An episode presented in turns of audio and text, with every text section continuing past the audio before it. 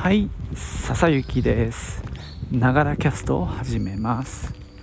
この番組は自分大好きな59歳。私笹雪の声のブログ声の日記です。通勤途中に歩きながら収録してますので息がはあはあ上がったり周りの雑音騒音風切り音などが入ったりしますが何卒ご容赦ください。えー、朝方ね結構ざんざん降ってたんですけどね雨が、えー、ありがたいことに今は止んでます。今日は午後から止むっていう予想だったんですけどね予報だったんですけども。そうですねもう一旦青空見えてますね。ラッキーです。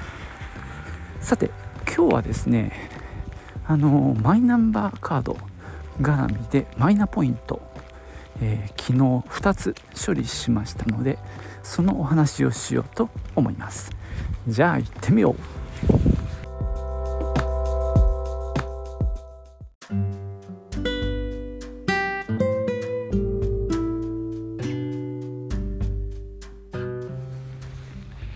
えー、っとねマイナポイント。まずマイナンバーカードを発行するともらえるっていうのがありましてこれはねもう以前にやったわけですよ。で今第2弾っていうやつですね。それは何かっていうと一つが健康保険証として使えるようにするっていうのが一つ。でもう一つがえー、っとですねお金の振込口座を登録するっていうね。この2つのなんだろう処理をするんですね。それぞれに7500ポイントもらえます。でえー、っとね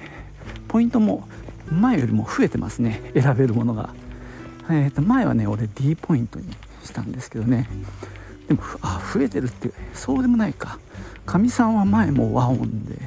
今回も和音だったんですけど僕は前は D ポイントで今回はまあ楽な PayPay にしましたけどね。そんな感じでその処理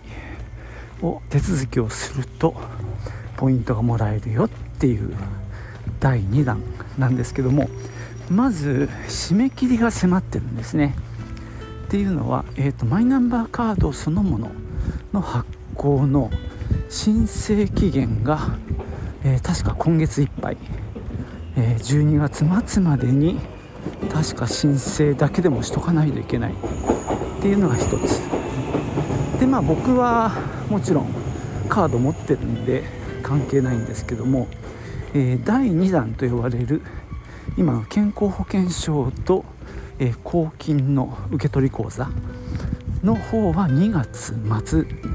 が締め切りです、まあ、このタイムラグは、えー、マイナンバーカードを申請してからそれが受理されてで市役所とかにやってきてで連絡が来て市役所から。でいついつ取りに行きますなんてことを言って受け取りに行ってそこでパスワードを設定してみたいな結構手続きが多いんですよね。なので、えー、12月末に締め切ったとしても受け取りにちょっとかかると。でその後今言った2つの処理をするっていうことで2ヶ月ほど余裕を見てる。じゃないかなと思います。ただねこのマイナンバーカードさえ持ってれば今言った2つの手続きは結構すぐに終わります、えー、次のところでねその話をしようと思います。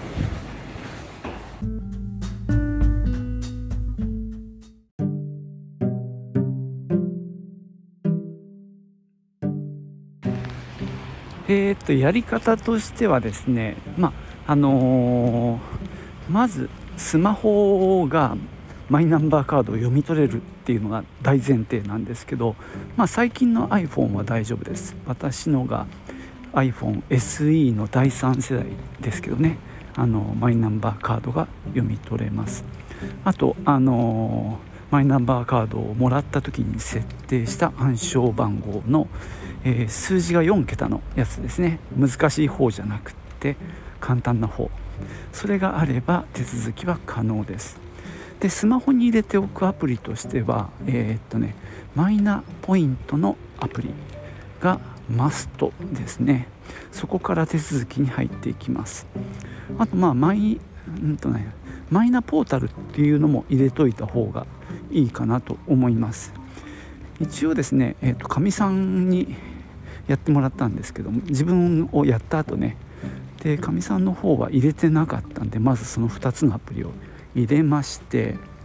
でマイナポータルも一応ログインしてでマイナポイントの方も、えー、ログインしました。ログインするたびにその4桁の暗証番号を入れてで、えー、そのスマホで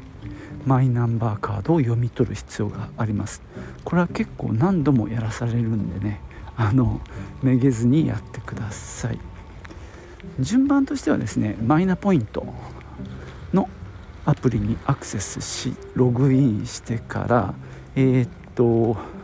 もうねうちの場合はその最初の5000ポイントはもらっちゃってるんであと2つ申し込みますかっていう形になっていくのでそれを申し込むっていう形にして、えー、どんどん申し込んでいきますとえー、っとね公金のその振込口座の、えー、設定をするっていうところに行きますのでそれを選んでで、まあ、要は国からなんか給付金とかもらう時に、えー、まあ入れてもらう自分の銀行口座自分名義の銀行口座。あそうだね。それも必要ですね。をあの設定します。実はそれだけです。でそれをやるとですねまああの保険証の方はもう申し込むっていうのをするだけで勝手にもう OK になってるのであの手がかかるのは銀行口座の入力だけですね。で反映されるのに1日かかるということなんであのすぐにねあのマイナポイントのところで確認してもあの銀その口座の方は反映されてなかったです。ただ、えー、保険証の方はもうねあの反映されてたんでこれはもう処理的には終わってあのマイナポイントをつけますよっていう話になりますね。でもちろんそのどこの口座あどのあのポイントを選ぶかっていう画面も出てきますんでそれもねあのまかみさんは和音だったし僕は PayPay の方でやったんですけどね。そこを選べば OK です。で、えー、和音の場合はあの和音ポイントのカードのあのユーザーコードみたいなものを入れる必要があるんですけどその辺はねあの本当いろんなパターンがあるんでそれぞれあの進んでいくと詳しくはこちらみたいなリンクがあるんでそこから飛ぶとまたそれぞれの例えば和音なら和音、えー、ペイペイなら PayPay のその説明のページに飛んでいくのでねそれを見てやれば大丈夫です。PayPay の場合は ID となんだっけ、えー、セキュリティコードみたいなものを入れる必要がありました。最初俺分かんなかったんだけどねあの PayPay のトップページからマイナポイントのページに行くと割と詳しく解説されています。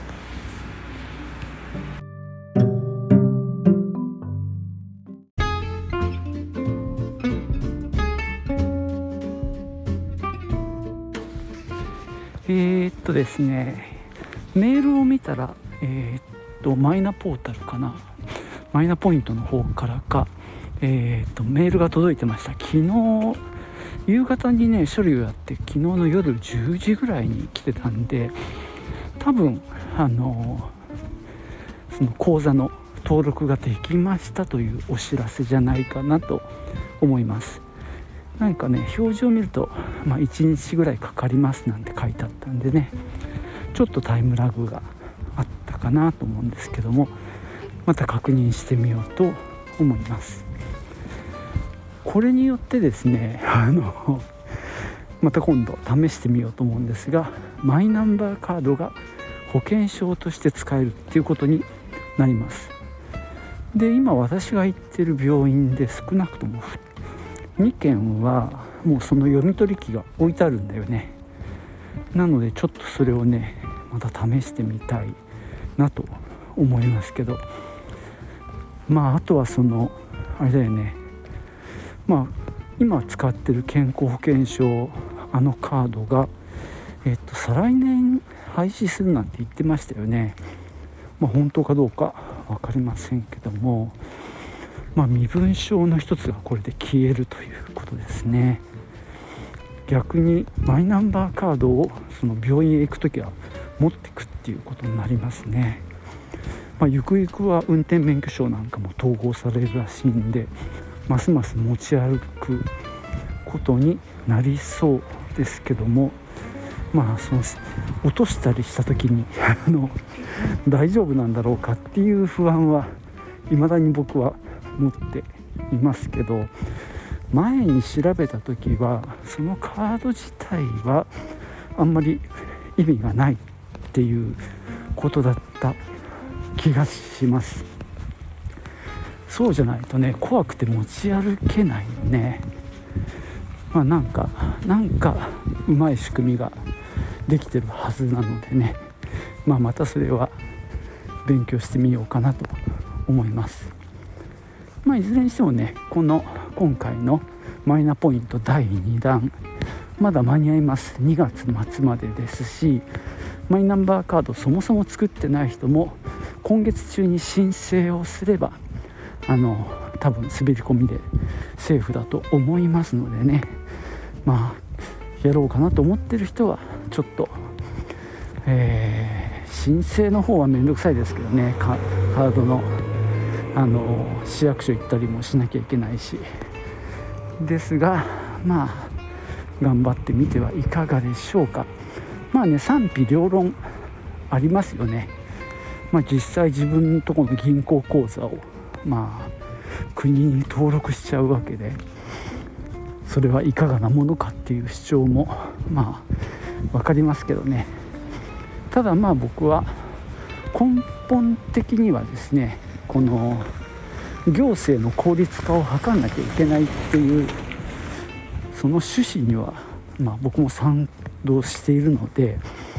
まあ、それがこのマイナンバーカードだとするならばやはり僕もまあそれは割と積極的にあの乗ってきたいししかもポイントがもらえるわけでそういう意味でも、まあ、積極的に乗っかっていってるわけですね。まあこれがどうなっていくのか。ただね実際便利だなとは思いますよ。その医療費なんかもあのすぐ計算できるしね。あのいつもはその健康保険証組合からあ健康保険組合から紙が来てそれをまあ見るわけなんですけどもマイナポータルからですねそういった計算が割とリアルタイムでできちゃうんだよね。今年の1月から9月までだったかな。あの実際に昨日も計算してすぐ出ましたんでねなかなか便利だと思います。はいじゃあ今日はここまでです。最後までお聴きいただきましてありがとうございました。ではまたね。チュース。